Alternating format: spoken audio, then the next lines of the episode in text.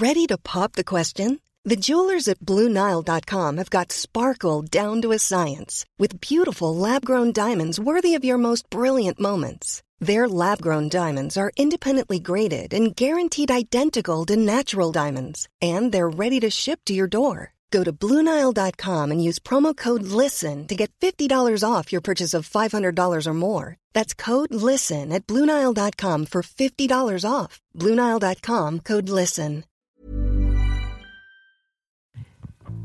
Bienvenue dans cet épisode d'Histoire de couple, le podcast qui parle de couple, d'amour et d'eau fraîche. Je suis Clémence, la rédactrice en chef du magazine Rocky, et exceptionnellement cette fois-ci, je ne suis pas avec Fabrice, le fondateur de Mademoiselle, car il est en vacances. En Grèce même, il a de la chance. Régulièrement, nous recevons des couples pour parler de leur histoire sans guimauve ni cynisme. Comment se sont-ils ou elles rencontrés À quoi ressemble leur quotidien? Et qu'est-ce qui les agace chez l'autre? Vous saurez presque tout à la fin de l'épisode. Aujourd'hui, j'ai le bonheur de faire cet épisode avec Émilie et Karel, chez elles, dans un petit village de la Haute-Loire. Merci à toutes les deux de m'accueillir. Bonjour. Merci d'être venue. oui. Alors j'avais particulièrement envie de faire cet épisode avec vous parce que vous avez le projet d'accueillir un enfant ensemble et que vous êtes engagé depuis plusieurs mois dans un parcours euh, PMA à l'étranger. Puisque, je le rappelle, la procréation médicalement assistée n'est pour l'instant toujours pas ouverte euh, à toutes les femmes. Pourtant, c'était une promesse de campagne du candidat Macron, mais le gouvernement ne cesse de reculer la date d'ouverture de ce droit. Alors, on, on va en reparler au cours de l'épisode, mais moi, pour commencer, ce que j'avais envie, c'est que vous, me, vous vous présentiez toutes les deux et que vous me disiez ce que vous faites dans la vie, votre âge, euh, tout ça. Je t'en prie. Bon. C'est Émilie qui commence. Oui. Alors, euh, moi, j'ai 33 ans. Euh, je suis arrivée en Haute-Loire il y a 10 ans. Je suis originaire d'un euh, Bourgogne et, j'ai grandi dans l'Ain, à la campagne. J'ai cru à un moment que je pourrais vivre en ville, mais ça a été de très très courte durée. C'était voilà. Donc je suis arrivée en, Haute-Loire euh, il y a 10 ans, euh, à l'époque avec le papa de mes enfants. Une toute autre vie. J'étais enceinte de ma première fille, Héloïse, qui a 9 ans maintenant. Et puis euh, voilà, je suis gérante euh, du gîte qui appartient à la communauté de communes depuis 10 ans. Ici. Ok. Et toi, Karel C'est quoi ton histoire avec la Haute-Loire Euh, mon histoire avec la hauteur, euh, eh ben, c'est par rapport à Émilie. J'étais en formation de topographe, enfin de géomètre topographe euh, en Corrèze, à Eagleton, Eagleton. Et, hum, et on s'est rencontrés par, par Internet. Ok. Et du coup, vu que moi, j'avais pas d'attache, eh bien, je suis descendue en Haute-Loire. Et je regrette pas. Et donc là, ça fait combien de temps que tu vis euh, en Haute-Loire? Euh, ça fait depuis mars euh, 2016, ouais, trois Ouais, ans. Trois ans. Ok. Et marche. du coup, ben, j'ai bossé en tant que géomètre dans le coin. Ça s'est pas forcément super bien passé. Et la personne qui travaillait avec Mini est partie. Donc, euh, ben, on s'est posé la question de savoir si on allait travailler ensemble. Et on l'a fait. Et maintenant, c'est la troisième saison qu'on fait ensemble. Là, on est en début de troisième saison. Ok, super. Bah, on, va, on va en reparler parce que le fait de travailler ensemble, euh, c'est aussi un, un grand sujet euh, en Ouais. couple. Euh, juste pour revenir sur, sur votre rencontre, du coup, euh, Karel, tu le disais, vous êtes rencontrés sur un site de rencontre. Euh, dans quel état d'esprit, toi, t'étais, Émilie, en t'inscrivant sur ce site de rencontre? Tadam Bon, déjà, c'est important de dire qu'il y a plein de gens qui se rencontrent sur des sites de rencontres parce que c'est de plus en plus vrai et, et j'aime bien euh, dire que nous, on s'est rencontrés comme ça parce que je trouve que il faut déculpabiliser, Ah, désacraliser, tout ça. Mm. Euh, alors, euh, moi, c'est directement lié à mon coming out parce que, comme je le disais, j'étais avec un homme, avec j'ai eu plusieurs copains. J'ai vécu huit ans avec le papa de mes enfants. C'était très très différent et c'était très très difficile. Mais j'ai mis très longtemps à comprendre que c'était ça qui n'allait pas. Et hum, donc j'ai tout s'est éclairé en 2015, été de 2015, parce que j'ai eu une petite histoire avec une copine. Et merci parce que si elle m'entend, parce qu'elle écoutera cet épisode. ouais ou pas. Si, on en parlera. Bon, et voilà, donc euh, de là, euh, de là, eh ben, j'ai décidé de, de quitter David, euh, qui, qui j'ai appris par la suite euh, vivait une relation extra-conjugale depuis deux ans, donc ça lui, a- ça lui allait pas spécialement non plus, a priori, notre, notre vie de couple. Et, hum, et là, et ben, quand tu vis en Haute-Loire et que tu as des enfants, euh, une vie bien rangée, et ben, comment tu fais pour rencontrer une fille? Et bon, ben, je me suis vite rendue à, à l'évidence qu'il n'y avait pas tellement de choix. Donc, euh, je me suis inscrite sur Gayvox un peu en me disant, euh, bon, voilà, comme ça, je vais peut-être euh, rencontrer une fille ou des filles, euh, voir si c'est vraiment ça ou pas. Et j'étais très très loin de m'imaginer que neuf mois après, on serait mariés. Ah, ce teasing incroyable. et, et toi, et toi, Karel Toi, tu voulais un plan cul quand même là-bas. Oui, disons les, disons les mots. Euh, je voulais essayer.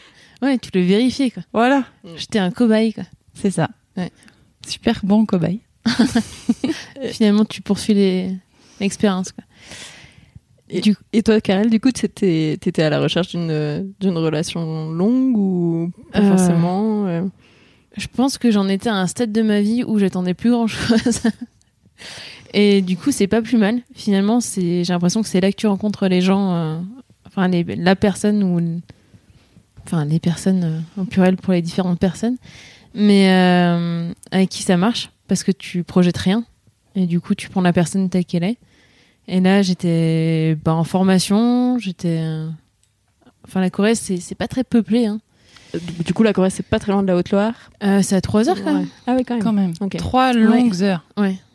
Et du coup, ben, je- enfin moi, ça faisait plusieurs années que j'étais, enfin que je connaissais le site parce que je, je sais que je préfère les, les femmes depuis mes 21 ans, je crois, Ok. et que je sors pas trop dans le milieu. C'est pas mon truc. Enfin, d'ailleurs, on a quasiment que des amis hétéros et j'en ai, enfin, ça a toujours été plus ou moins ça. Et, euh, et du coup, euh, ben, tu rencontres, enfin, c'est pas forcément évident de rencontrer quelqu'un. euh, dans ton cercle de quotidien quoi et, et puis là encore moins quoi donc ouais j'étais sur ce site là et je flânais et Emily est venue me parler et on a parlé même pas longtemps elle était à l'aéroport d'Amsterdam genre euh, on a dû discuter 5 minutes Non. 10 Au moins une demi-heure. ok on n'a pas même le, notion le du temps temps est passé vite. voilà c'est ça et on s'est euh, échangé les adresses mail je voulais pas lui donner mon Facebook Moi, je comprenais pas pourquoi. Ouais, ça, c'est une autre discussion. Mais... et du coup, on a correspondu peut-être pendant une semaine ou deux, comme ça, par mail. Dix jours. Ouais, dix jours. Ok. Et après, elle est venue en Corrèze. Ok. Donc assez rapidement, quand même, vous avez eu envie de vous voir euh, Ouais. en vrai. Ouais. Bah, Internet, c'est bien, mais enfin, faut pas rester dans le virtuel trop longtemps, quoi. Parce que ça. Je sais pas comment expliquer ça, ça donne une fausse image de, de, enfin, de l'autre, quoi. Tu l'imagines, tu commences à partir dans des trucs qui sont pas réels. Et, et je pense que pour euh, que ça marche dans le réel, il vaut mieux que ça soit court. C'est pas vraiment une fausse image, c'est une image partielle, plutôt. Ouais, mais quand. tu- Enfin, à l'écrit, tu peux facilement euh, te faire passer pour quelqu'un d'autre. Enfin, même si tu le cherches pas, enfin, c'est. Oui, il ça- y a le côté entre ce que t'écris, ce que l'autre comprend en te lisant. euh, Parfois, Ouais, il y a c'est des ça. décalages. Mm. Ok. Et alors cette première rencontre, du coup, en, en vrai, qu'est-ce que qu'est-ce que t'as pensé, Émilie, la première fois que t'as vu Karel? Euh, bah déjà, j'ai failli faire demi-tour 15 fois. parce que 3 heures, c'est long pour aller voir une meuf que tu connais pas, sans savoir si vraiment euh, t'es une vraie lesbienne. Je déteste cette Oh, expression, mais tant pis. Euh, Bon, j'ai appelé des amis, là, comme dans les jokers. Oui, bon, je suis en train de faire ça. c'est- affreux, non J'arrête Mais non Mais vas-y Donc, euh, heureusement, ils, elles m'ont poussé à y aller. Et bon, passer les deux premières euh, secondes de, de rencontre, euh, après, c'est cool. Oui, Euh, que- heureusement. Ouais, non, mais c'est- pas toujours le cas. hein. Parfois, Non, euh, ça met plus de temps. euh, le, le malaise un peu de le premier- Ouais. euh, la première rencontre peut mettre euh, une heure, deux heures à se dissiper. Donc, euh, si assez Bon. rapidement, toi, t'as senti que. 12 minutes 50. On va perdre les détails, mais. ouais, c'est vrai qu'en plus, c'est pas comme te rencontrer dans un café, dans ta ville, etc. Ou ben, au pire, enfin, si ça se passe pas très bien, tu peux t'esquiver. Appelle à un ami aussi. oui, là, fallait que tu refasses trois heures de route dans Ouais, le sens, ça. c'est ça. ouais. Ouais. Puis j'étais chez elle. Ah, vous êtes donné, donné rendez-vous chez là où tu vivais du coup pour ta formation. Bah, c'est ça. Mm. Mm. Donc, c'est. Oui, non, c'est c'est clair, c'était un peu effrayant. Et- Merci la bonne étoile. Heureusement. J'étais pas une psychopathe, j'étais pas enterrée dans les forêts de Corrèze. Et inversement, parce que faire venir une inconnue Ouais. chez soi aussi. Euh, moi, j'ai- j'avais déjà un chien et des chats. Ok. Donc, euh, ça dissuade en général. Ok. Alors du coup, si je fais un peu euh, avance rapide, après ce premier week-end du coup Mhm. ensemble, c'est ça? Il y en a eu d'autres, j'imagine. Vous avez continué à faire les allers-retours. euh, C'était même pas un week-end. Ouais, c'était pire une soirée. ça. hein. Ah, c'était qu'une soirée. Ok. Ouais, le lendemain, moi, je partais et Mini aussi. Ok. On n'avait pas pris trop de risques. hein. Ouais, quand même. et du coup, Et du coup, ben, vous êtes, est-ce que vous êtes toutes les deux reparties de cette soirée en se disant, euh, euh, il s'est passé un truc euh, spécial ou ça a mis plus de temps euh, à s'installer? C'est là qu'on va tomber dans la guimauve. Mais j'adore, allez-y. ben, moi, j'étais déjà perdue pour la cause avant d'arriver. Donc, voilà, ça a fait que confirmer ce que je ressentais déjà de nos échanges à l'écrit. Et, et oui, oui, je suis repartie sans avoir envie de repartir. Et puis en me disant que la semaine, elle, a été, elle allait être longue jusqu'au week-end d'après. Donc, t'es reparti déjà avec une date pour se, re- pour se revoir. Vous Ouais, mais je sais plus ce que je t'ai sorti, pourtant tu. Ah ouais. t'avais bien retenu. Au petit déjeuner, euh, enfin, en fait, elle est partie en cours euh, après qu'on n'ait pas dormi. Donc elle n'était pas, elle était pas très, elle était pas très fraîche. Euh, moi, j'ai zoné toute la matinée à faire genre, euh, je travaille sur euh, mon gîte, euh, je fais des réservations, je sais pas quoi. Et puis, euh, elle est revenue en fin de matinée et là, on avait genre une demi-heure, une heure pour casser la croûte et on devait se séparer. Et et tu m'as dit dans la cuisine, je sais plus quand est-ce qu'on se revoit ou ah ou tu m'as dit t'as pas l'habitude des relations à distance. Bah oui. Et moi je me suis dit ah alors en fait euh, on est une relation là. Mais toi, c'était une question, euh, Karel euh, T'as pas l'habitude des relations à distance ou c'était une affirmation Euh, C'était plutôt une affirmation parce que bah, déjà, je savais qu'elle avait pas trop eu d'histoire avec d'autres femmes et que bah, elle sortait d'une relation de 8 ans qui n'était pas à distance. Et, euh, et là, c'est pas, c'est pas la même vie quand même. Enfin, non, c'était une affirmation. Enfin, vu qu'on avait parlé avant et que ça s'était bien passé, pour moi, c'était assez évident qu'on allait voir ce que ça donnait euh, sur euh, un temps plus long, quoi. Euh, Et toi, ça te faisait pas peur le, le côté distance? Non. Bah moi j'avais pas d'attache. Enfin et en fait tant qu'on enfin si on n'essaye pas on on sait pas. Donc euh, j'étais aussi à, à 4 mois de la fin de mon ma formation. Enfin je veux dire c'était pas j'étais pas bloquée en Corrèze pendant des années quoi. Oui, t'avais pas un prêt sur euh, 50 ans. Non, c'est ça. avec- Alors qu'il y en a d'autres. Ouais, il y en a d'autres euh, ils étaient un peu bloqués. Ils étaient un peu bloqués. Donc euh, je crois que le week-end d'après c'est moi qui suis venue. À l'époque j'habitais dans une yourte Ok, parce que j'étais en train de construire la maison ok. et bah, c'était cool. Ouais, c'était génial la yourte. Enfin, quand il y a de la tempête, euh, tu flippes un peu que tout s'envole, mais euh, C'était en plein hiver. avec Ouais. deux enfants, c'est un peu euh, Exigu. limite niveau intimité. Tu te réveilles, il y avait son fils qui était juste en face et qui te faisait coucou. Salut Robin. Donc très rapidement, Émilie, t'as as fait le choix de présenter tes enfants à, à ou? Oui, alors moi j'ai une vie euh, dans laquelle il y a toujours beaucoup de monde. Donc mes enfants, ils sont très habitués à voir des nouvelles personnes euh, souvent. Et du coup, euh, j'ai présenté Karel comme c'est une copine que j'ai rencontrée. voilà. Elle Donc les deux premières fois au moins, elle les a vues euh, sans savoir quoi ou qu'est-ce qui se passait entre nous. Ok.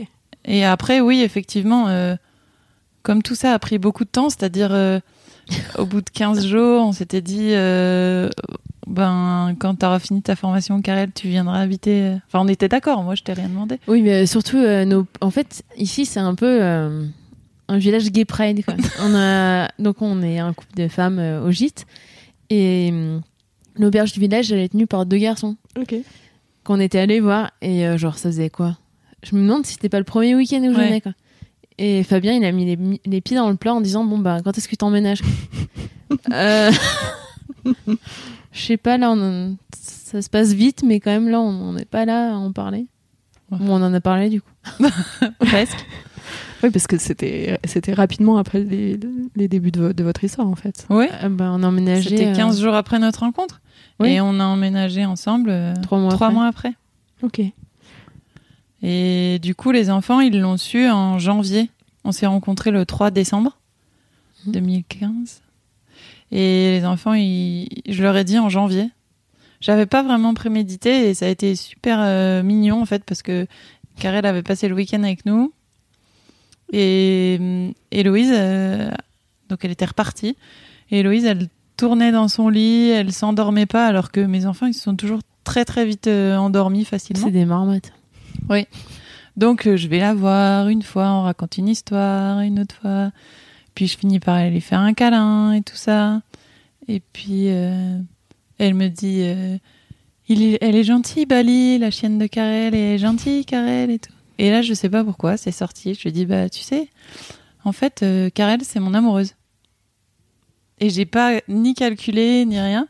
Elle m'a regardé, elle m'a serré dans ses bras. Et elle m'a dit Je t'aime, maman. Et elle s'est endormie. Alors là, je me suis dit, bon, bah ça, ouais, c'est c'est bien parti. C'était simple, voilà. Je crois que c'est un, un mot qui va bien pour euh, pas mal de choses de notre euh, Mm. histoire. Après, il y a évidemment des choses moins simples, mais C'est pas toujours lié à nous. Donc, voilà, il Mm. y a des paramètres extérieurs. Mm. Indépendant de votre volonté, qui C'est complique, euh, qui les choses. Mm. Ok, donc du coup, en, emménagement ensemble euh, trois mois après. Est-ce Ouais. que euh, toi, Karel, t'avais déjà vécu euh, en couple avec quelqu'un avant? Euh, ouais. Ouais. Ok. Ouais. Donc c'était pas une, vu. une, une première pour toi Non. non plus. Ok. Après, c'est une chose d'habiter avec une autre personne. Bien sûr. C'en est une autre de- d'habiter avec des enfants. Enfin, après, on les a une semaine sur deux. Mais ça n'a rien à voir. Quoi. C'est... Enfin, je veux dire, tu passes d'une vie free à une vie où tu as des horaires, où tu as des euh, contraintes que j'avais pas eues. Quoi. Enfin, Et ça, Et, tu euh, t'en doutais ou tu, tu l'as Oui, découvert je savais. Ouais. Bah, l'avant- enfin, je pense que j'ai souvent conscience de, de l'ensemble des paramètres et j'ai pas choisi que Émilie. Enfin, j'ai choisi Émilie et les enfants. Je savais très bien qu'il y avait les enfants, je savais que c'était une énorme partie de sa vie. Et en gros, ben ouais, non, j'ai vraiment clairement dans ma tête, c'était. euh, c'est pas je, je- j'y vais pour Émilie, c'était. euh, J'y vais pour euh, les trois. Enfin. Et je pense que, enfin, je sais pas comment les autres le vivent, mais je pense que c'est, tu, tu peux pas enlever le paramètre enfant, quoi. C'est juste une base, quoi. Ça fait partie de l'autre. Et euh, C'est un package. ouais, c'est ça. C'était Émilie et son package enfants et Karel et son package animaux. voilà. Ouais. Donc euh, les, les chiens. Et... Non, Euh, t'avais bah, une les- chienne à l'époque À l'époque, j'avais juste Bali, trois chats Ah oui. et un cheval. Ok. Mm. Mmh, sacré package aussi. Mais le cheval, il a sa maison, quoi. Enfin, pour l'instant, il a sa maison. Il vit pas avec vous. euh, Bientôt. Non, mais bientôt. hein. Dans deux mois. Ok. Euh, et du coup, toi, Émilie, euh, en proposant à Karel de venir vivre euh, chez toi, t'étais dans quel état d'esprit? Euh, Est-ce qu'il y avait des trucs que tu redoutais, des trucs que t'espérais? Euh, je crois que j'étais, euh, si je me remets dans le contexte, je crois que j'étais euh, complètement sur euh, un nuage. Je, euh, euh, j'en revenais pas d'avoir euh, rencontré quelqu'un qui voulait bien euh, me prendre comme j'étais, quoi. Je crois que c'est un peu ça. Euh, on s'est toujours beaucoup parlé, raconté euh, ce qu'on vivait, ce qu'on ressentait, nos appréhensions, euh, tout ça. On s'est dit dès le début que ça que ça allait être une mission.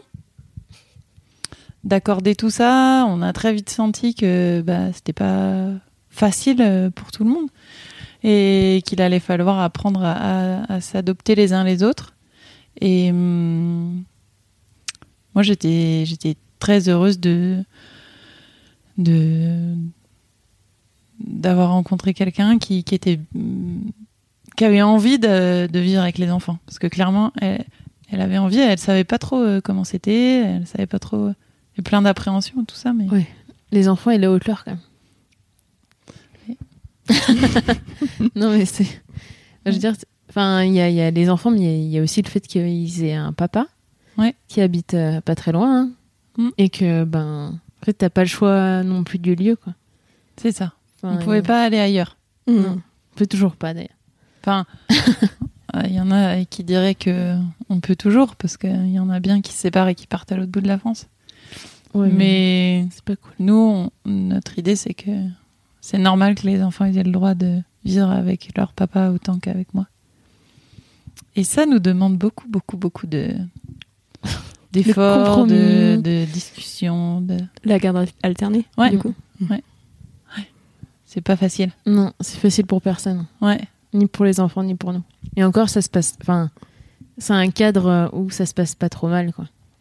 Où il y a un minimum de, de communication avec le papa et, Mm. et où on a quand même, on n'est pas très loin. Où les enfants sont quand même gentils. Enfin, des fois- Parfait. Ouais. Euh, Parfait. on va pas aller jusque là. Ça serait étrange quand même. Non, mais c'est le moment peut-être où on peut dire que on a eu une particularité parmi tant d'autres, c'est que hum, on avait beaucoup parlé de nos parcours euh, personnels d'introspection, euh, de- d'avoir toutes les deux euh, travaillé avec des thérapeutes pour avancer sur des choses de notre vie qui nous convenaient pas. Et hum, au moment de l'emménagement, je crois à peu près, Karel, elle, un jour, elle m'a dit euh, Et euh, tu crois pas qu'on irait voir quelqu'un ensemble, euh, là, tout de suite, maintenant, en fait, avant que ça aille pas, pour que ça aille bien, pour qu'on arrive à concilier un peu tout ça. Et j'avoue que ça, c'était un peu la cerise sur le gâteau. Parce que j'étais. Je crois que j'aurais même pas osé dire ça, mais pourtant, je- j'étais vraiment d'accord avec cette idée-là. Et donc, on a depuis euh, ce moment-là, donc depuis trois ans, on a une super chef de chantier. on l'appelle comme Chef ça. de, Tu les de pas, chantier famille. Ouais. Manuela, qui est une femme euh, formidable, qui, qui nous aide. euh, on va la voir régulièrement et on vide notre sac et elle nous aide à démêler les nœuds. Ensemble, du coup. Ouais, ensemble. ouais. Mm, mm. Ok. Bah, le but, c'est vraiment d'avoir une tierce personne qui, euh, qui du coup, euh, arrive à. On a tous des trucs euh, où tu le ressens, où ça a une incidence sur ton quotidien, mais t'es pas forcément capable de, de le traduire et de l'expliquer. Et, et du coup, ça peut créer des tensions.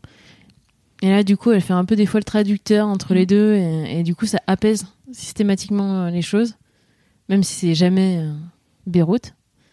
Mais, euh, Entre nous, non. Mais... non, mais bah, du coup, ça nous permet d'avancer, d'en discuter, d'avoir les mots et, euh, et de pas. euh, que ça gangrène pas autour de ce truc-là.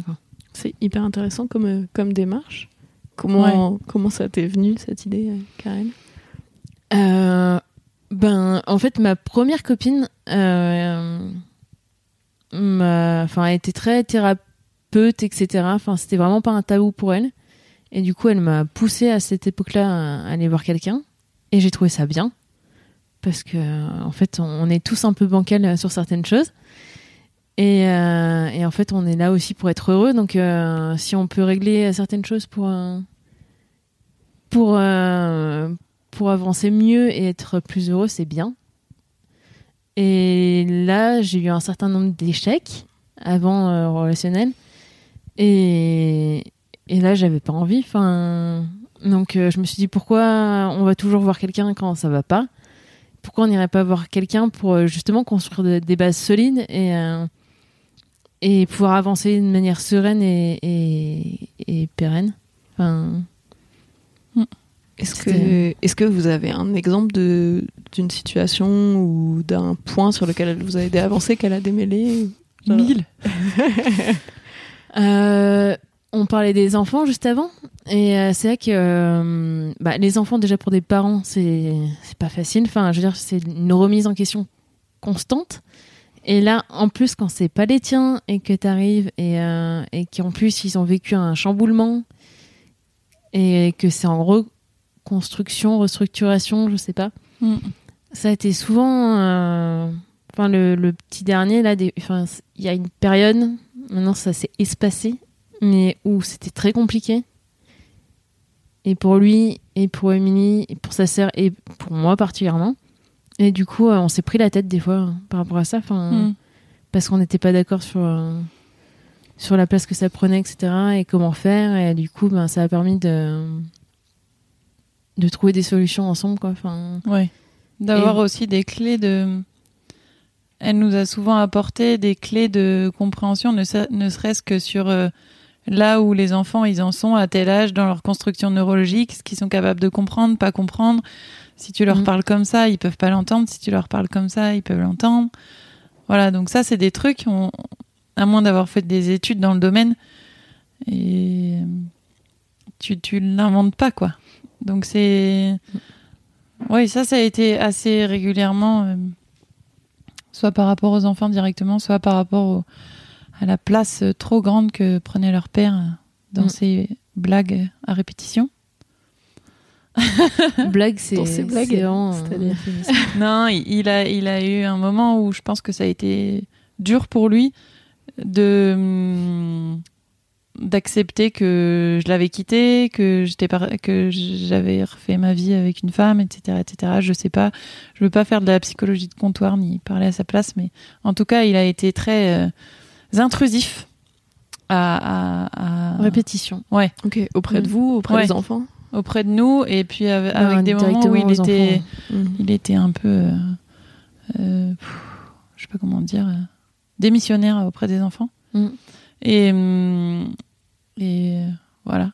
Donc euh, pour tout ça, c'était c'était super. Après, il y a eu aussi quand on s'est mis à travailler ensemble que que c'était bien de, de pouvoir en parler. Euh, Parce que là, du la coup, place de chacun. ouais, vous viviez ensemble et vous travaillez ensemble Depuis Euh, deux ans maintenant. depuis deux ans. Ouais. Bah là, du coup, moi, je suis arrivée début mars 2016. Euh, j'ai bossé à l'extérieur jusqu'à mars 2017. Ouais. Et on a enchaîné euh, sur la saison, Ouais. que j'ai fait entièrement, contrairement à l'année dernière. Ouais, ouais. Non, mais ça, c'est super. Euh, je trouve qu'en plus, euh, c'est encore très tabou le côté euh, euh, thérapeutique euh, globalement. En général, Enfin, pas que, que ce soit Oui, oui, individuel ce ou soit en en groupe, groupe en famille, Mm. en couple, n'importe comment. Et, et je trouve, enfin, moi, j'ai bien envie de m'employer à faire tomber ces, ces barrières-là parce que Mm. c'est. Mais je trouve que c'est un bon message de dire, euh, en fait, il n'y a pas besoin que ce soit la guerre nucléaire pour Ouais. aller voir quelqu'un. Ouais, Puis en fait, ça surtout pas dire qu'on est malade. Mm. Enfin, Ouais. Parce qu'on l'entend qu'on tellement est un fois, couple, ça, euh, dysfonctionnel. Ouais, Oui. parce qu'il y a un peu cette image-là Ouais. euh, qui peut Non, y puis ça fait un bien fou, quoi. Enfin, Ouais. rien que d'avoir quelqu'un qui est complètement neutre et que ça atteint pas, enfin, parce que l'air de rien, quand on peut parler aux amis, etc., enfin, c'est- une chose. Après, les gens, ils sont pas forcément formés à te donner tes- des clés que t'as pas, parce qu'ils les ont pas non plus.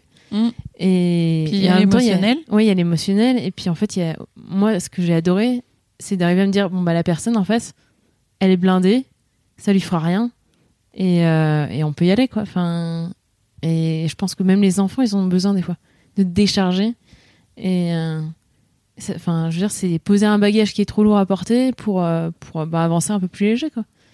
Avoir des outils aussi. Enfin, Oui, en tout cas, en famille, en couple et tout, c'est c'est quand même chouette d'avoir avec des les outils. autres, avec, enfin, je veux dire, c'est- pas que pour soi, quoi. Enfin, je veux dire, on le fait pour soi en premier, mais euh, finalement, ça rejaillit sur les gens autour.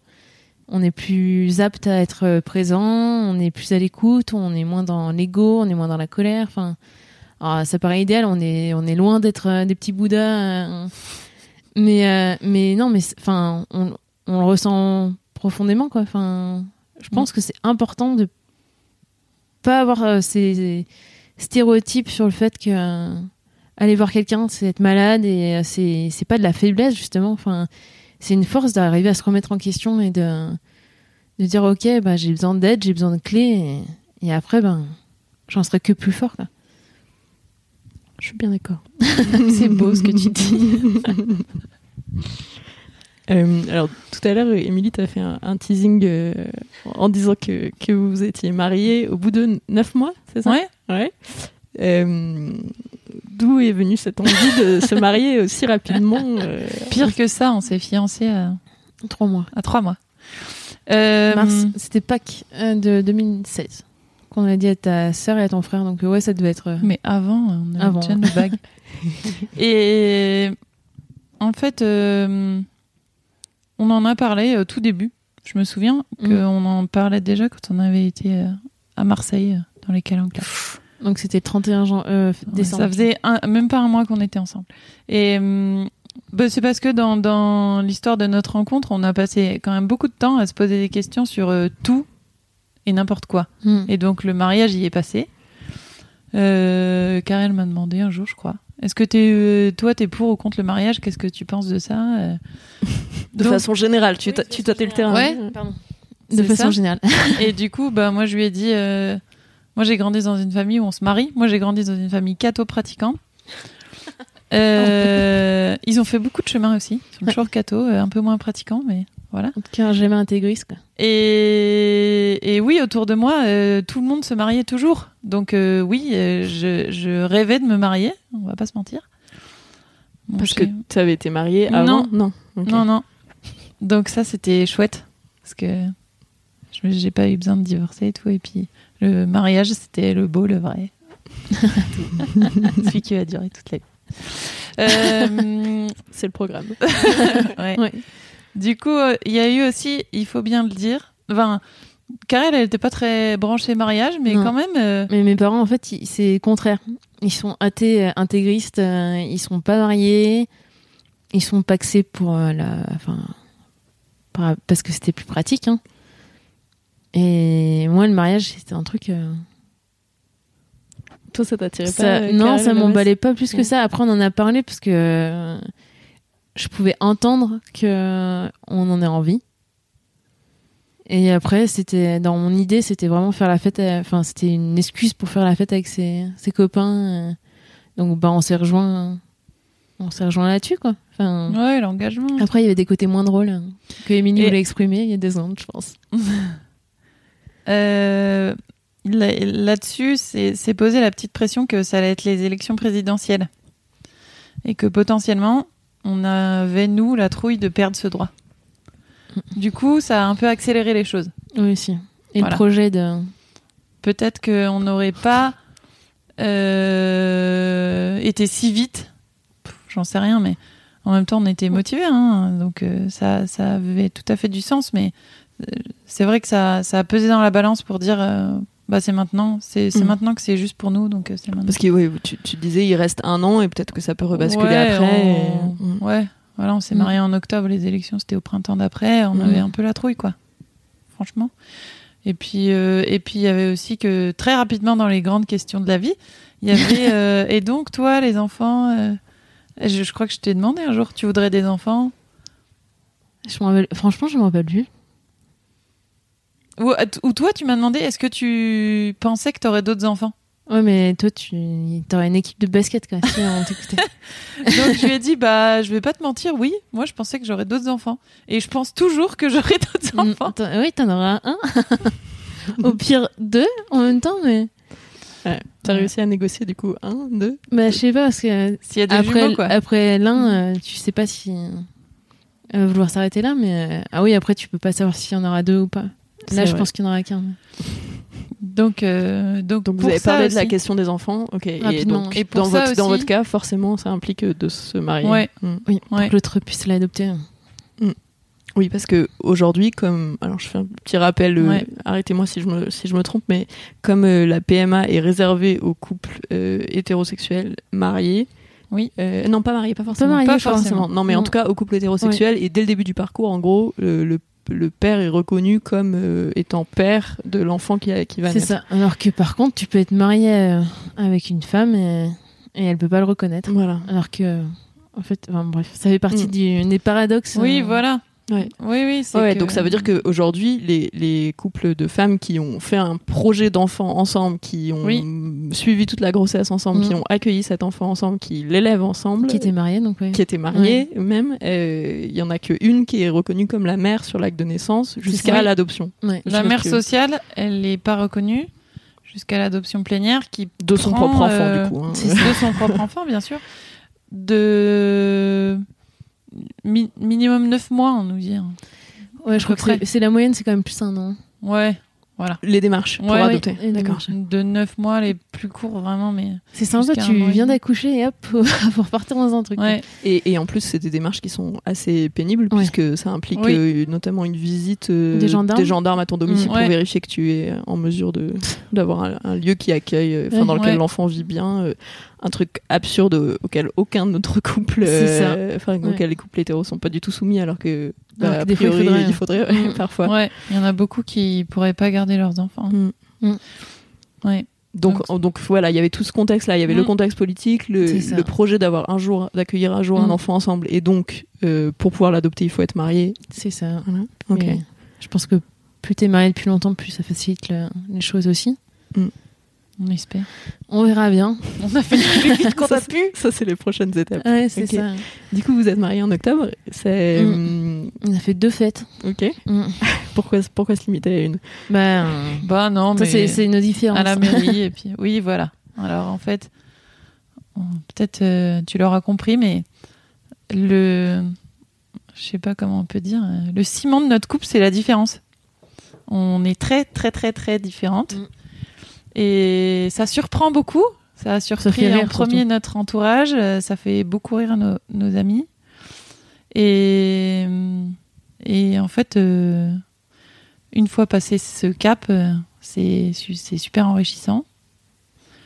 Et on se renvoie des choses, euh, des fois pas faciles, mais d'autres Mm. fois, euh, d'autres fois. En tout cas, Non, on mais se fait avancer. Et à t'entendre parler depuis tout à l'heure, je me dis, euh, eh ben, puisque c'est un peu, on fait le bilan. euh, je pense qu'on on a fait grave du chemin depuis qu'on est ensemble. Ça, c'est clair. Et deux chemins l'une vers l'autre Et ou l'une deux à- chemins côte à les côte deux. Tout plein de chemins. Ouais, enfin, on a de fait chemin. beaucoup de chemins Bah, en ensemble. travaillant sur toi, tu travailles pour les deux et inversement. Ouais. C'était quoi vos, vos différences euh Oh, bah, elles sont base. toujours et elles seront Ouais. à jamais, je pense. Euh, bah, le plus gros truc, enfin là, en parlant du mariage et du fait qu'on ait fait deux fêtes, par exemple, c'est que Émilie est très sociable. Elle aime bien avoir du monde à la maison tout le temps. Elle a une grande famille. Ils se voient souvent, etc. Moi pas. J'ai un côté communautariste. Moi pas. et ouais, ça, ça, ça a été, euh, ça a été un truc un peu dur pour moi de trouver ma place. Enfin après, il y avait aussi le contexte. euh, C'est une maison que, que la maison que t'as vue qui a été faite euh, avec David. Très belle maison en bois, Ouais, elle est super cette maison. mais qui du coup était à la base euh, un projet. euh, Ouais, euh, de son couple précédent. Et euh, enfin, ça fait beaucoup de venir Mm. dans un endroit qui est pas le tien, avec des enfants qui sont pas les tiens, une maison qui n'est pas la tienne, etc. Avec plein de gens qui passent. Avec plein de gens qui passent. Et au début, ça n'a pas été forcément facile. On l'oublie, mais ça n'a pas forcément été facile pour notre entourage. Mes parents étaient ravis. Mais euh, par contre, de son côté, ça n'a pas été compliqué. Ça a juste été plus compliqué. Euh, Il y a eu des remarques, il y a eu Si, des commentaires sur. euh, Mes parents, ils, ils ont eu du mal. euh, Ouais, ils ont eu- je pense qu'ils ont eu l'onde de choc Mais ça a été de rapide. la aussi. séparation. Ils se sont fait un sang d'encre pour mes enfants, pour moi aussi. Et après, euh, le coming out, je crois pas que ce soit. Ils l'ont bien vécu. Ils ont pas. Ils ont pas. Mais non, mais ce qui a été difficile, c'était de, de, voilà, de, de rencontrer une nouvelle personne. Euh, David, mon ex, il était très absent. Il était très indépendant. Et moi, je portais beaucoup la maison, les enfants, tout. Et, hum, et hum, du coup, ben, en fait, eux, ils avaient, quand ils venaient chez nous, ils avaient une grande place parce qu'il n'était pas là. Et Karel, elle, était, elle est là, elle sera toujours là. Et elle prend de la place. Donc, il a fallu qu'ils apprennent que. Que voilà. Mais maintenant, euh, il y a eu un moment un peu difficile, mais maintenant, j'en ai reparlé. à plein. J'en ai reparlé avec ma maman encore il y a pas longtemps et, et elle dit que, que elle dit qu'il leur a fallu du temps, qu'il a fallu du temps à chaque à chaque personne et maintenant et tout va bien mais c'est voilà, c'est ces univers euh, différents qui se rencontrent. Et ben, Faut un temps d'adaptation. ouais, voilà. C'est ça. Hey, I'm Ryan Reynolds. At Mint Mobile, we like to do the opposite of what Big Wireless does. They charge you a lot, we charge you a little. So naturally, when they announced they'd be raising their prices due to inflation, we decided to deflate our prices due to not hating you. That's right. We're cutting the price of Mint Unlimited from $30 a month to just $15 a month. Give it a try at mintmobile.com slash switch. $45 upfront for three months plus taxes and fees. Promo rate for new customers for limited time. Unlimited more than 40 gigabytes per month. Slows. Full terms at mintmobile.com.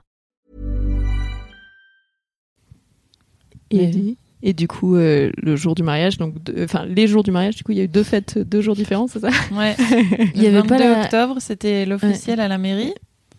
Et hum, après, euh, comme la salle des fêtes était pas disponible, je sais pas quoi, enfin, je me souviens même plus quelles excuses. Bah c'est pas grave, on va refaire une autre. Et en plus, ça tombait trop bien parce que le 3 décembre, jour de nos un- des un an de notre rencontre, c'était un samedi, donc on s'est dit allez, on va faire la deuxième fête le jour des un an de notre rencontre. Voilà. Donc c'était trop mignon. Mm. Il y avait plein de gens. Il y a ta pote Colline qui nous en a mis plein la tête. on a une euh, maîtresse de cérémonie qui. Vous avez fait une, une cérémonie euh, d'engagement. euh, Bah, la deuxième fois, on- en fait, on avait gardé l'échange des alliances pour la deuxième. Ok. Et pour les gens qui n'étaient pas là, du coup, à la première. Et, et du coup, elle a une copine qui est humoriste à Paris qui a fait la cérémonie. Et euh, Ça doit être sympa. ouais, ouais c'est, ça a fait marrer tout le monde. Nous, on était un peu au fond de la chaise. Complètement. Ouais, Ouais. Parce qu'Emilie a douté. eu la bonne idée de lui raconter tout. et du coup, elle s'en est servie.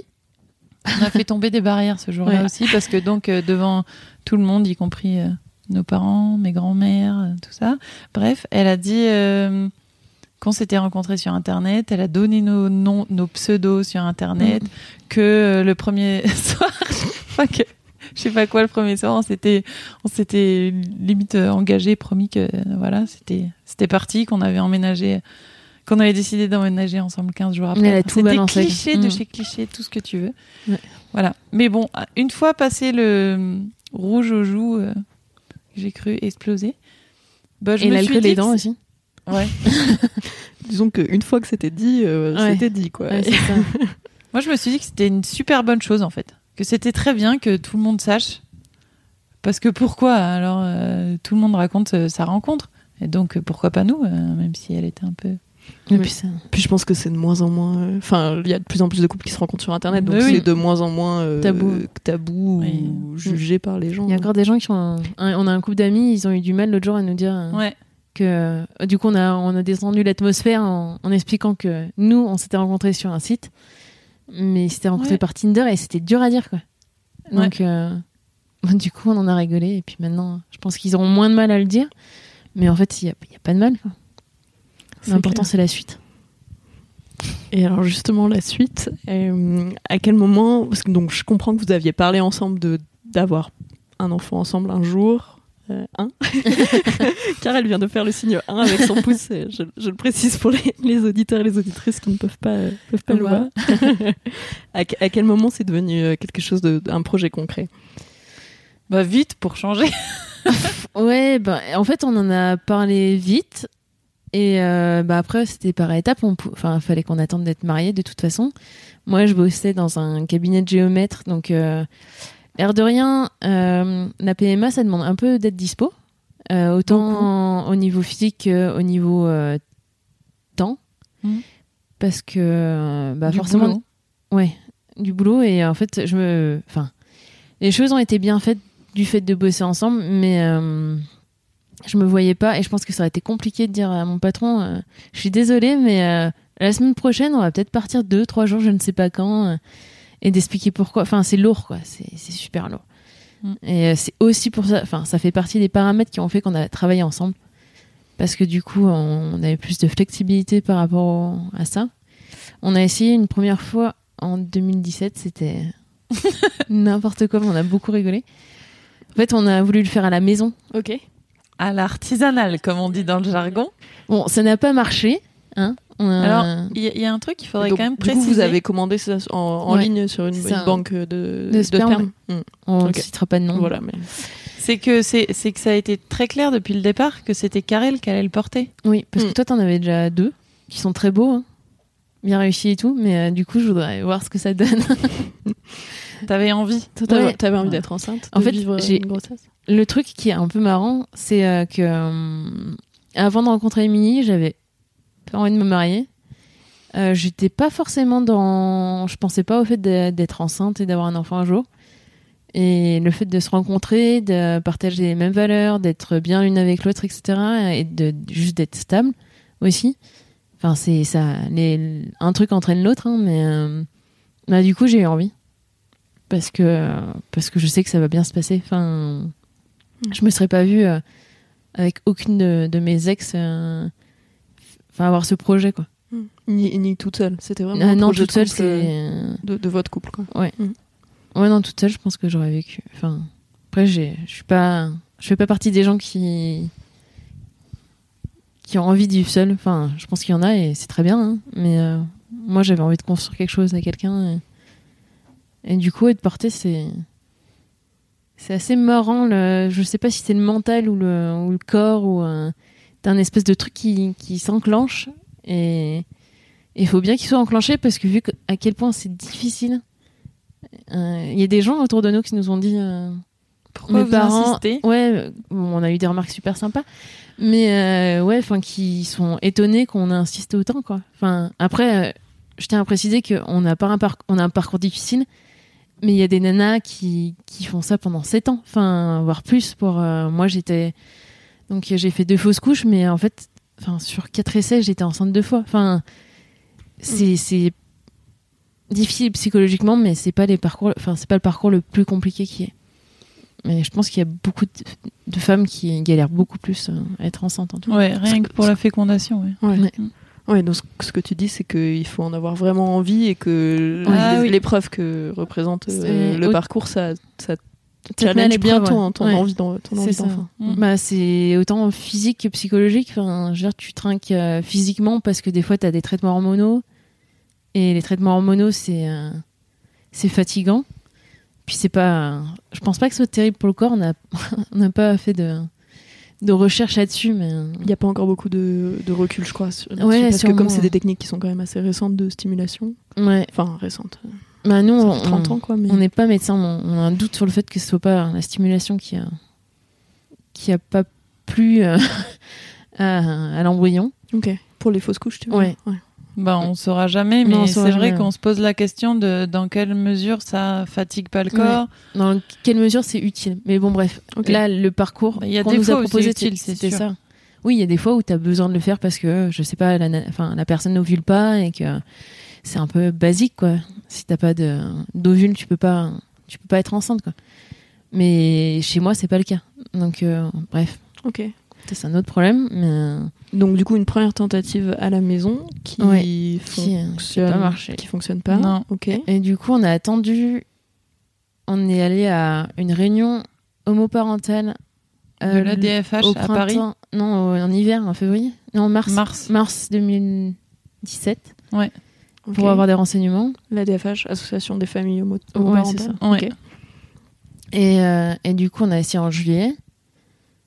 Et après, on a attendu de rencontrer. Enfin, on a fait. des- Émilie a recherché les cliniques. On s'est un peu partagé euh, les choses. Vous avez fait une petite étude de marché. euh, Enfin, euh, Émilie non, a écrit à pas mal de cliniques, autant en Belgique qu'en Espagne. Et en fait, en Belgique, c'est moins cher, mais c'est plus contraignant. Puis c'est beaucoup plus loin pour nous. Oui, c'est plus long pour nous. Mm. Et, euh, et la clinique en Espagne, ça c'est. Enfin, ils ont été euh, hyper réactifs, euh, Très bons sympas, commerciaux. ouais, hein. très bons commerciaux. des, des fois, ils sont pas au point pour la suite, mais bon, globalement, ils, ils sont bien.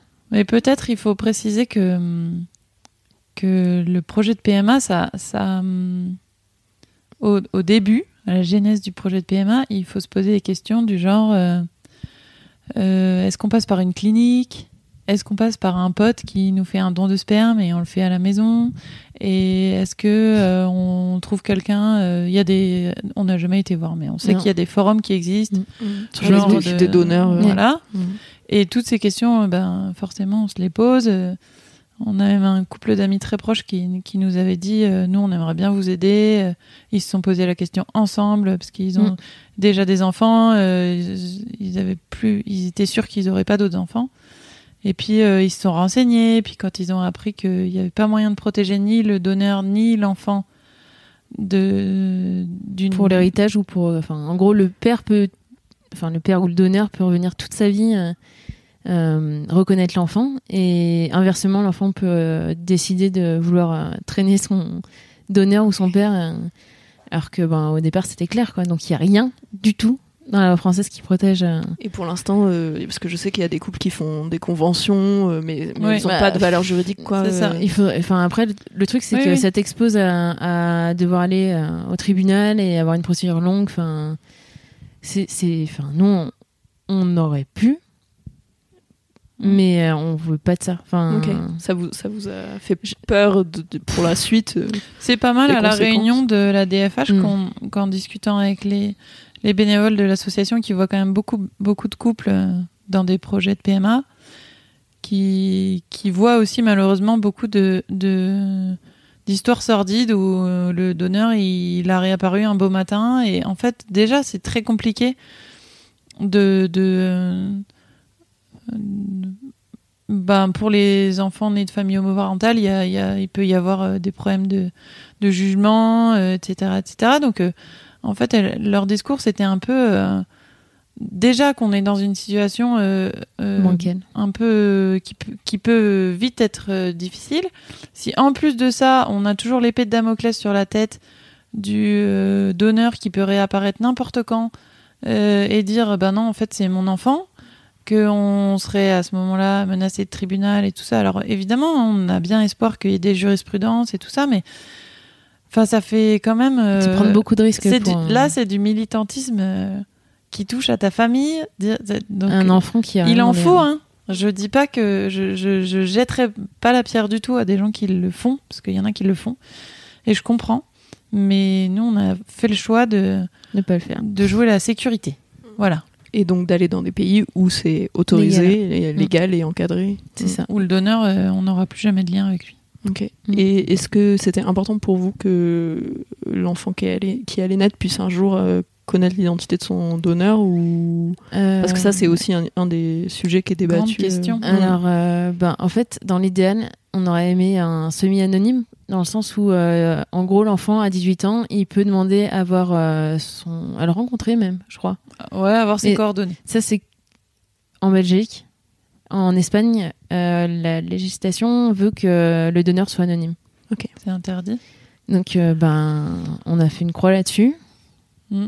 Et on s'est dit que. On a, on a avancé aussi sur ce sujet-là. Au début, on se disait que, que c'était peut-être important. Et puis, au fil des discussions euh, entre nous, puis avec des amis aussi, on, on s'est dit qu'en fait, finalement, non. Non, ce qui était important, c'était que il, cet enfant, il sache comment il avait été conçu, euh, qu'il était attendu, que, que c'était un projet de couple, de famille, euh, voilà. Et que ça, c'était plus important que, que n'importe quoi d'autre, en fait. Mm. Mais néanmoins, moi, je trouve que chaque couple devrait avoir le choix. Dans un monde idéal, je trouve que chaque couple Oui. devrait avoir le choix de choisir un donneur euh, anonyme ou pas. Et, Il faudrait laisser le choix au donneur aussi parce que par exemple Oui. en France pour l'instant les donneurs n'ont pas le choix de dire bah moi en fait je veux bien qu'à 18 ans l'enfant puisse Oui, avoir mes Au coordonnées. Danemark, euh, en fait, euh, je pense qu'en Belgique, ils se fournissent au, Dan- au Danemark. Ouais, Donc, Ouais. On ne citera toujours pas. mais, euh, mais du coup, oui, je pense qu'en fait, il faut être à l'aise avec ton histoire. Et une fois que tu es à l'aise avec ton histoire, ben, l'enfant, il. il je, enfin, c'est pas du 100%, hein, mais je pense que tant que tu lui mens pas et que et qu'il sait la vérité et que tu es bien avec ça, en fait, je vois pas pourquoi il ne le serait pas. Et on a des exemples Oui, autour de nous voit autour de nous. où les enfants sont très bien parce que on leur a pas menti. Euh, c'est très au clair. Ils peuvent poser des questions. Euh, S'ils ont besoin d'aller dans le pays où ils ont été conçus, ils le- enfin les parents le feront, etc. Donc euh, et au final, c'est des enfants très équilibrés. Enfin et l'important en général, c'est que les parents sachent où ils en sont et et que ce soit pas un mensonge et que et je pense qu'il y a peu de parents qui attendent autant leur euh, leurs enfants que. Que les couples homoparentaux. ouais. Ouais, c'est c'est tellement un Ou parcours les- que. En fait, c'est tous les parents qui sont en parcours oui, PMA. parce qu'il y a aussi les couples hétérosexuels qui, qui galèrent à avoir des enfants. Enfin, D'ailleurs, c'est c'est pas c'est pas c'est pas anodin et que ça- enfin encore une fois et sur euh, nos vies quotidiennes et sur euh, le psychologique. Enfin, c'est Moi, c'est- je, je veux bien qu'on en reparle du Ouais. coup de ce que ça implique euh, euh, concrètement. Alors, il y a un coût euh, financier en Oui, plus du coup de, de, passe- de passer par une clinique euh, Mm. en Espagne. Mm. Euh, c'est quoi? C'est plusieurs milliers d'euros C'est euh, là, euh, on- enfin, je sais pas si on peut donner un prix, mais Ah bah oui, oui. ouais. exactement, c'est 1265 euros à chaque fois. Pour chaque euh, pour insémination. une Ouais, c'est ça, insémination. pour une insémination. Et ça, c'est juste le coût à la clinique. Ouais, payer les billets d'avion en plus. euh, Alors là, nous, on a un peu de chance quand on a des amis à Barcelone, donc euh, en plus, on les voit. On est hébergé Mais, euh, et on y va en voiture parce qu'en fait, euh, pour nous, c'est Compliqué le c'est plus long et plus cher de- d'aller jusqu'à Lyon, prendre un avion, etc. Ok. Là, on, on a, on met 5h30 à aller à Barcelone. Ouais.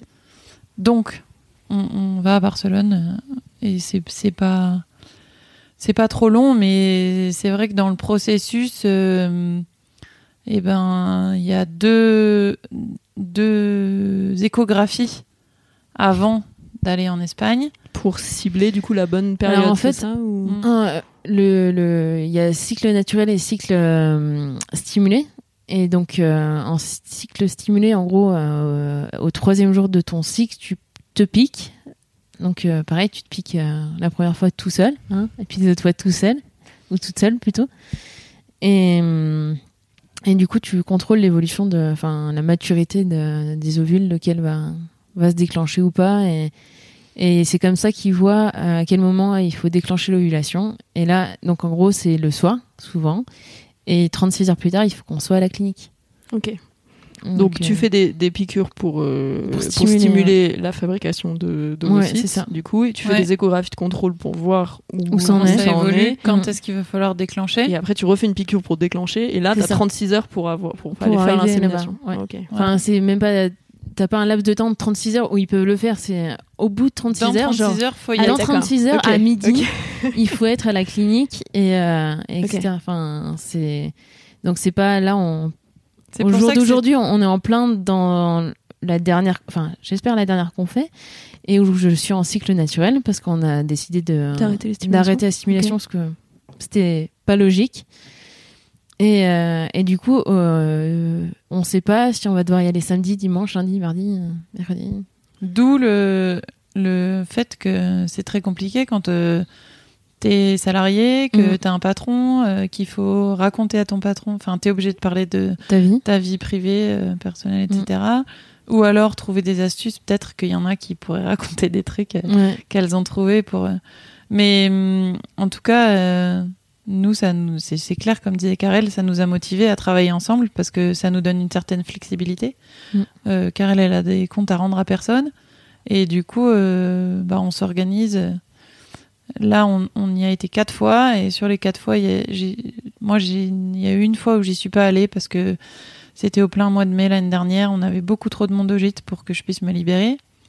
Mais de cette euh, expérience, euh, moi, je suis ressortie en me disant, euh, bah non, en fait, ça se repassera pas comme ça. Moi, je veux y être, en fait. Et, hum, et je vois pas comment ça peut être autrement. Et ben, à chaque fois, heureusement, on a eu des amis, de la famille pour euh, s'occuper du gîte, euh, s'occuper des enfants, euh, des chiens garder les chiens, enfin et tout ça, euh, voilà, c'est faut que c'est ce soit. Alors on leur dit, hein, ça va être euh, à peu près cette semaine-là, euh, tout le monde sur le pont et, et voilà, mais c'est c'est quand même, euh, ça demande une, une organisation voilà. En plus, t'es, t'es con- enfin, finalement, on est contrainte de- d'en parler. Enfin, souvent, on, on entend, ah oui, il faut pas en parler pendant les trois premiers mois. Ok, c'est cool, mais quand Nous, déjà à la base, t'as besoin de premier. demander à la moitié de ta- tes amis et de ta famille de t'aider, ben, bah voilà, en fait, les gens ils sont au courant, quoi. Ouais. Et, euh, Ça veut dire qu'ils sont aussi au courant euh, quand euh, il y a eu des fausses couches. euh. c'est ça. Ouais. Et on a eu différentes réactions. Ouais, co- comment Euh, on est... Alors, on n'est pas obligé d'en parler si c'est. Non, mais ça me dérange pas. Enfin, justement, au contraire, j'aurais aimé qu'on que d'autres personnes en parlent avant, parce que les fausses couches, en fait, euh, que on soit homo, hétérosexuel, ça arrive plus souvent qu'on ne pense, et on n'est pas au courant. Et quand ça arrive, c'est un peu violent. Donc, euh, ben, Là, la première, c'était. Donc, j'ai- je suis tombée enceinte en juin l'année dernière. Et en fin août, j'ai fait une fausse couche. Donc, c'était douloureux physiquement, psychologiquement aussi. Là, les gens été relativement. Enfin, il y a des gens. Comme d'habitude, euh, en fait, euh, je tiens à dire qu'en fait, si vous avez rien à dire, autant ne rien dire. C'est pas la peine. hein, Il n'y a pas besoin. Enfin, être là ou juste euh, parler d'autre chose, c'est bien aussi. Mais du coup, tout le monde y va de, sa petite réaction, de son commentaire. Oui, bon, bah, en gros, ça marchera la prochaine fois, etc. Bah, en fait, ouais, ouais, ça marchera certainement la prochaine fois. Mais en fait, c'est violent psychologiquement, quoi. Enfin, on n'a pas besoin d'en faire un plat. Je suis d'accord. Mais euh, en fait, on n'a pas envie que ce soit, euh, quand on dit, euh, minimisé. Enfin, Oui, ou que euh, les gens disent c'est pour le mieux, euh, ça veut dire qu'il Oui. n'était pas fait pour, euh, pour ça, tenir. Bah, si, bien sûr, C'est bah, horrible. Ça, à la rigueur, je pouvais on s'est l'entendre. dit ça, mais, on s'est dit nous, ça on quand s'est dit ça. parce qu'il faut bien. Bah, oui, on en a Mais c'est vrai que le le plus simple et le plus appréciable, c'est les gens qui ont juste dit euh, bah ça doit être hyper dur, on comprend et, Mm, et et si on peut faire quelque chose, on est là et voilà quoi. Mm. Et, et simple et efficace quoi. Mais c'est valable dans toutes les situations de perte de quelqu'un. De... ouais, voilà, enfin, c'est ça. En fait, c'est un deuil. Même si c'était un tout petit embryon, la deuxième fausse couche, il il y avait même pas de quatre semaines, donc euh, la plupart des femmes, elles s'en seraient même pas rendues compte. Ouais. Mais Parce nous, que- on, est, on a tellement l'œil sur le, sur le test que bah, du coup, bah, on le sait. Quoi.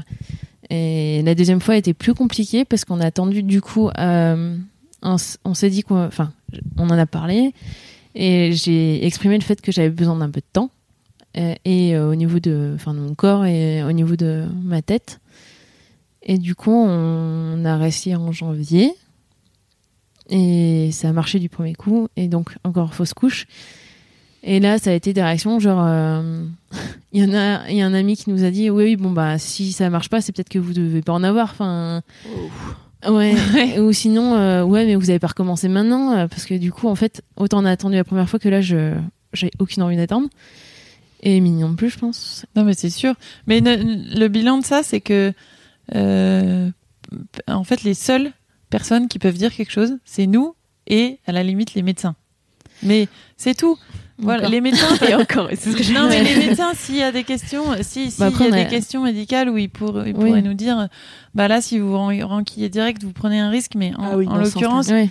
euh, notre gynéco, elle nous a dit, euh, Il n'y a pas plus de chances que vous n'y arrivez ouais, pas la après une la fausse couche, il y a fois. autant de chances que ça marche. Enfin, il y a, il y a, y a pas de souci, quoi. Mm. Donc, euh, donc elle, elle nous a dit, euh, allez-y. Mais c'est vrai que c'est invraisemblable. Enfin, après, c'est des leçons de la vie. Il faut en savoir en, en tirer des, conséquences euh, positives, se dire que bah, il faut peut-être mesurer un petit peu euh, à qui on le dit, euh, être prêt à entendre. et puis, Et du coup, notre pote, elle, elle enfin, à la sortie des classes, alors que je n'avais rien demandé, ça a été, mais vous devriez attendre, c'est n'importe quoi, etc.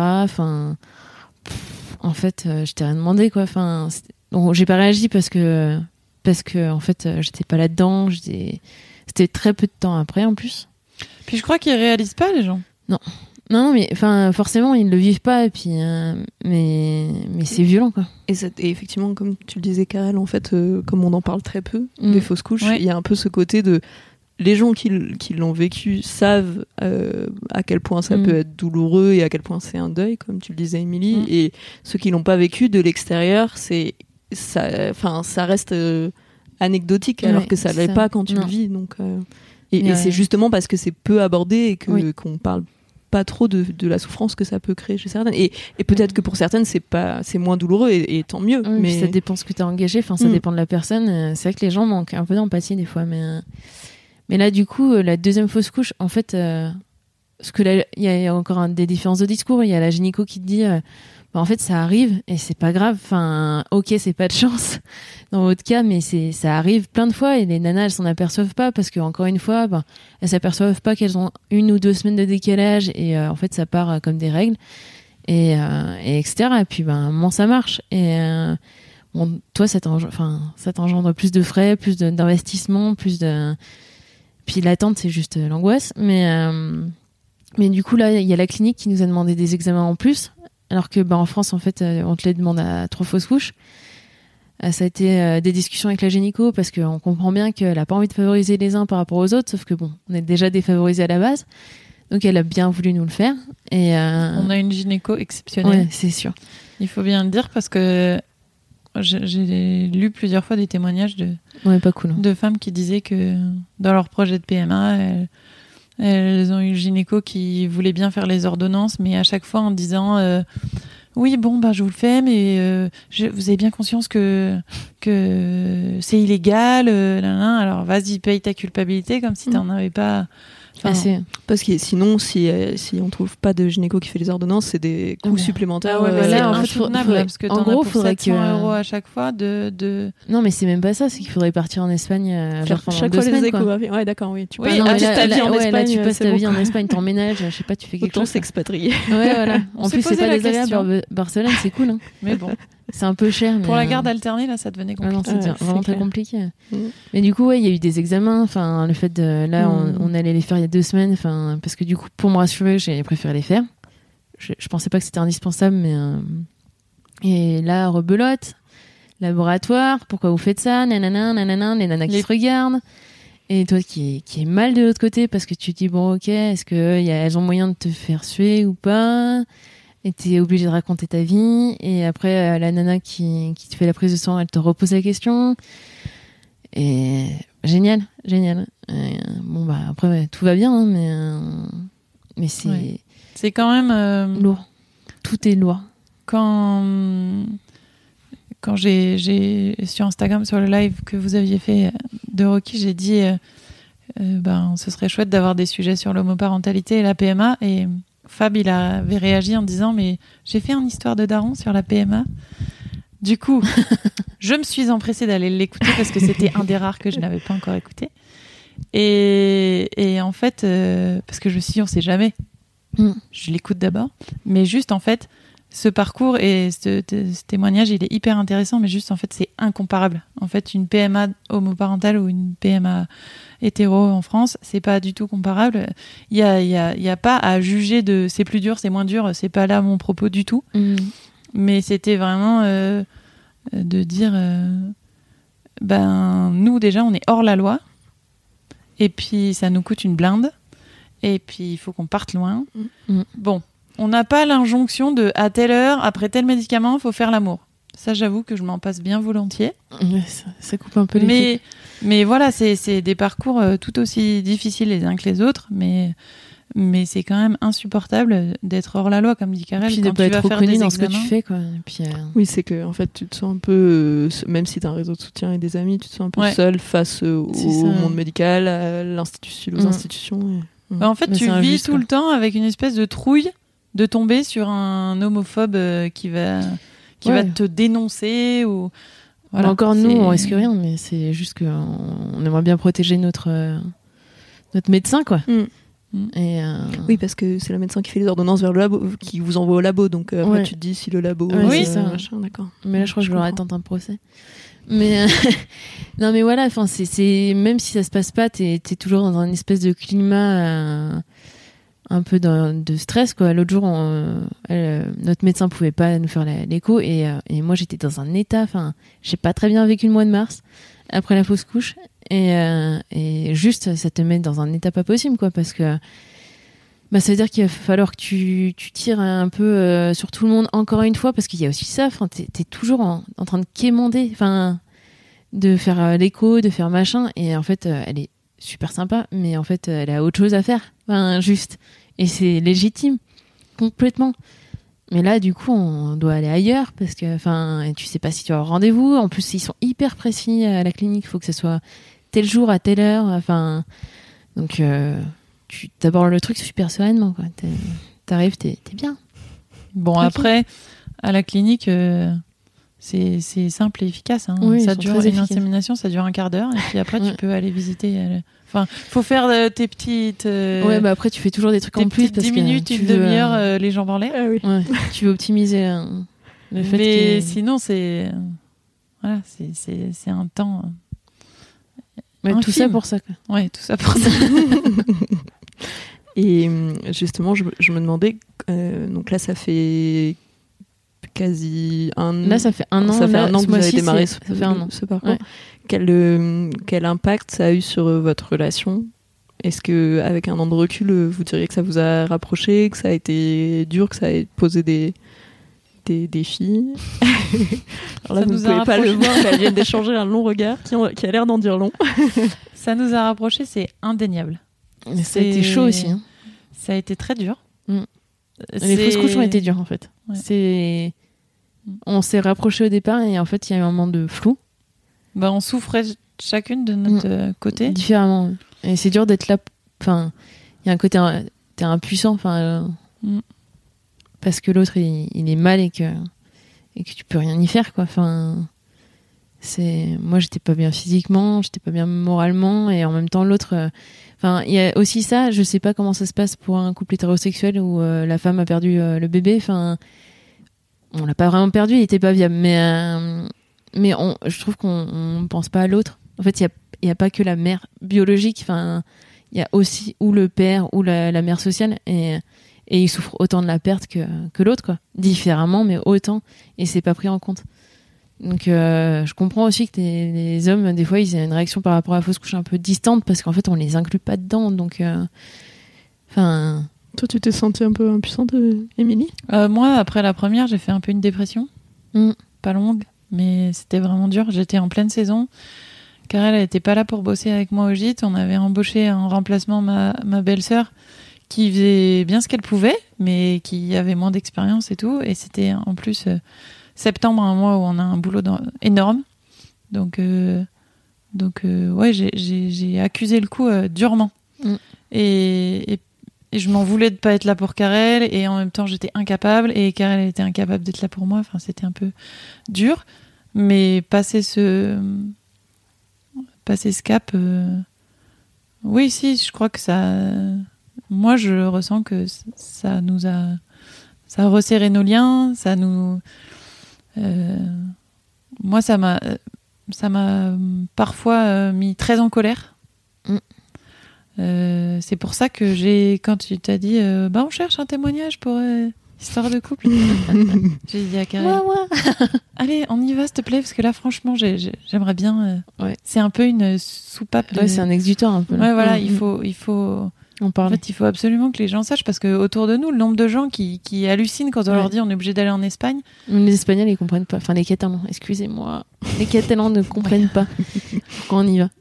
Et ben, pourtant ça, ils sont ultra catholiques et euh, et, et enfin, bien plus que les. Ouais, Français. bien plus que les Français, ils sont tellement, enfin en tout cas ceux qu'on a rencontrés, sont tellement plus ouverts. En fait, c'est chacun sa vie quoi.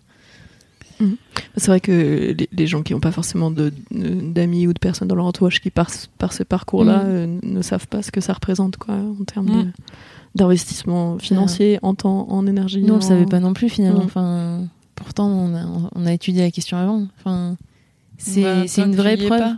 Enfin, c'est on a tous vécu des hauts et des bas dans la vie, enfin et des moments difficiles. Là, c'est c'est c'est faut de l'endurance quoi. Ouais. C'est en plus moi ça fait un an que je j'aime bien faire du sport, j'aime bien avoir des activités et ça fait un an que c'est en dents de scie que j'entame rien parce que je peux rien finir. Enfin là ça commence à être euh, Heureusement, merci Emma d'être là pour me, me permettre de monter à cheval un peu, mais ouais, enfin, c'est dur quoi. On- tu peux rien prévoir, tu peux, enfin, là j'ai, j'ai hâte que. Puis à chaque fois tu dis ah c'est bon, ah non c'est bon. du coup ça repousse encore le truc. Et les enfants, on n'a même plus envie de leur en parler quoi.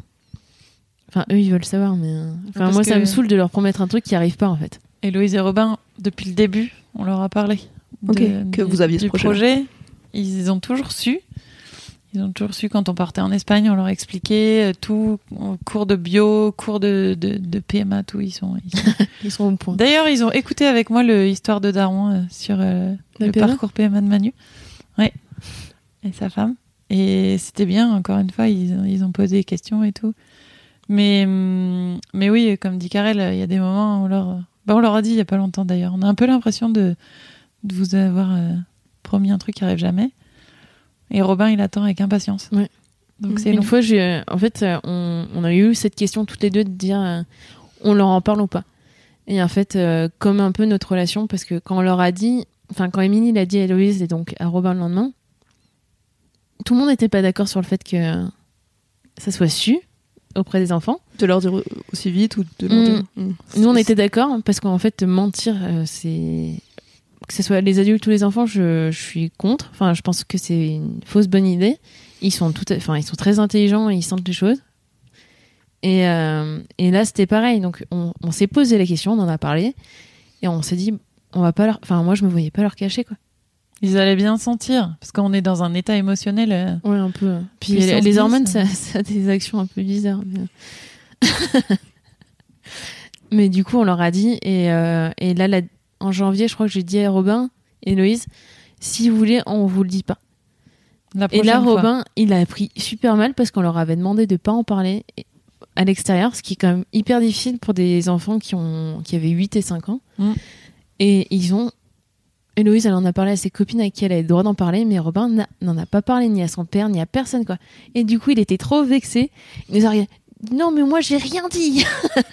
ok, Robin, on va te le dire, c'est bon.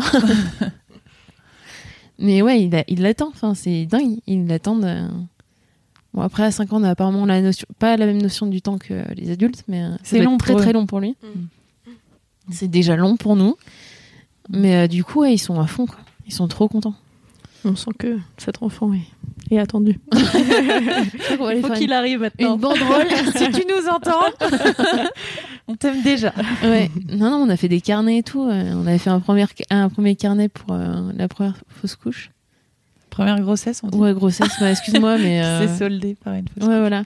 On, On, a changé écrit de carnet. des petits carnets. Pour lui raconter. Ouais, Ouais. le parcours. ouais. Bah, on se dit que ça peut être bien qu'il sache euh, ce qui s'est passé. euh. Et là, on n'a pas changé de carnet. Au contraire, on a. Enfin, moi, j'ai continué un peu à écrire dedans en, expliquant un peu ce qui se passait et tout. Et euh, je sais pas ce qu'il en fera. Ce qu'il en fera. J'ai fait employer le, pronom neutre, mais je j'arrive plus à me On maîtrise pas encore. hein. Euh, À l'oral, c'est dur, je trouve. Ouais. À l'écrit, C'est Yel, je crois. Yel, ouais. Ouais. Mm. c'est. Mais enfin, il sera bien qui veut, mais euh, en tout cas, on l'attend. Ok, super. Euh, moi, j'avais une. Enfin, j'ai deux dernières questions pour vous. Euh, une question que c'est euh, qu'est-ce que, enfin, qu'est-ce qu'on peut vous souhaiter La blague. Euh, bah, d'être heureuse, non? Ouais. Avec, euh, avec notre famille, C'est ça. avec le petit dernier lutin qu'on attend. Les petits derniers. Non, le petit dernier. le petit dernier, on va pas faire une équipe de basket. Non, trop tentant, pardon. Et, ma- et ma dernière question, euh, alors je sais pas si vous avez eu le temps d'y réfléchir, parce qu'en général, c'est celle sur laquelle les Ouais. gens sèchent un peu, mais est-ce On qu'il y a un, un couple euh, qui vous, un couple réel ou fictif qui Sur vous ressemble ou qui vous inspire Ouais, non, mais vas-y. hein. C'est toi qui. et, je suis d'accord avec toi. Ah oui, moi, ce qui m'est venu hier soir, Ouais. euh, quand on en a parlé, c'était euh, Naomi et Amanita de Sense8. Ok. Elles sont Euh, pour pour euh, parce que je trouve qu'elles ont un peu elles, on, on a on partage le fait qu'elles sont très différentes. Bon en plus dans la série euh, du fait que Nomi elle soit sensitive et pas Mm. Amanita bon nous c'est pas à ce point de différence mais quand même pas loin. Euh, et en même temps avec une grande écoute et euh, une grande attention de ce que l'autre ressent vit de se dire bah en fait on vit pas les choses de la même manière. On s'est on s'est toujours dit ça depuis le début. On essaye vraiment de de garder ça à l'esprit en fait euh, la manière qu'on a de penser euh, nous est propre et, euh, on et est ce qu'on a dans la tête euh, l'autre ne peut pas le Devinez. deviner voilà donc C'était une petite. voilà et puis le côté un peu un peu leur mariage quand même il est trop beau donc Et puis elles sont un peu folles aussi. Ouais, elles, ont, elles ont un côté un peu, un peu déjanté qui, qui... Là, ça se sent pas, mais c'est un peu la folie à la maison, souvent. Ouais. Du coup, tu me tends une perche. c'est quoi les quarts d'heure de folie euh, chez vous? La vie est une fête.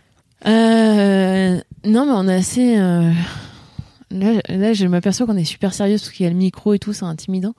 Mais euh, ouais, je sais pas, avec la musique, euh, on raconte des, des conneries tout le temps. euh, Enfin, avec les enfants. Il y a aussi le fait que dans le village, on passe pour des extraterrestres. De- du fait qu'on soit des femmes, et en fait, on vit complètement en décalage avec. euh, on à fond sur le bio, sur l'éco, enfin, sur l'écologie, etc. Mais euh, on fait des fêtes. euh, Enfin, la maison, c'est, c'est, enfin, l'image que j'en ai, c'est assez coloré, quoi. Ouais. Pas le drapeau gay, mais coloré dans le sens euh, joyeux, quoi. On est. euh, Elle refuse que je peigne les portes Ouais. du garage avec le drapeau gay. C'est, c'est étrange, hein. Je trouve que ça allait trop Ce loin. serait là. tellement sympa. Non, mais C'est c'est. vraiment le QG de la Gay Pride euh, votre Ouais, c'est village. euh, vrai. faut lancer un mouvement peut-être.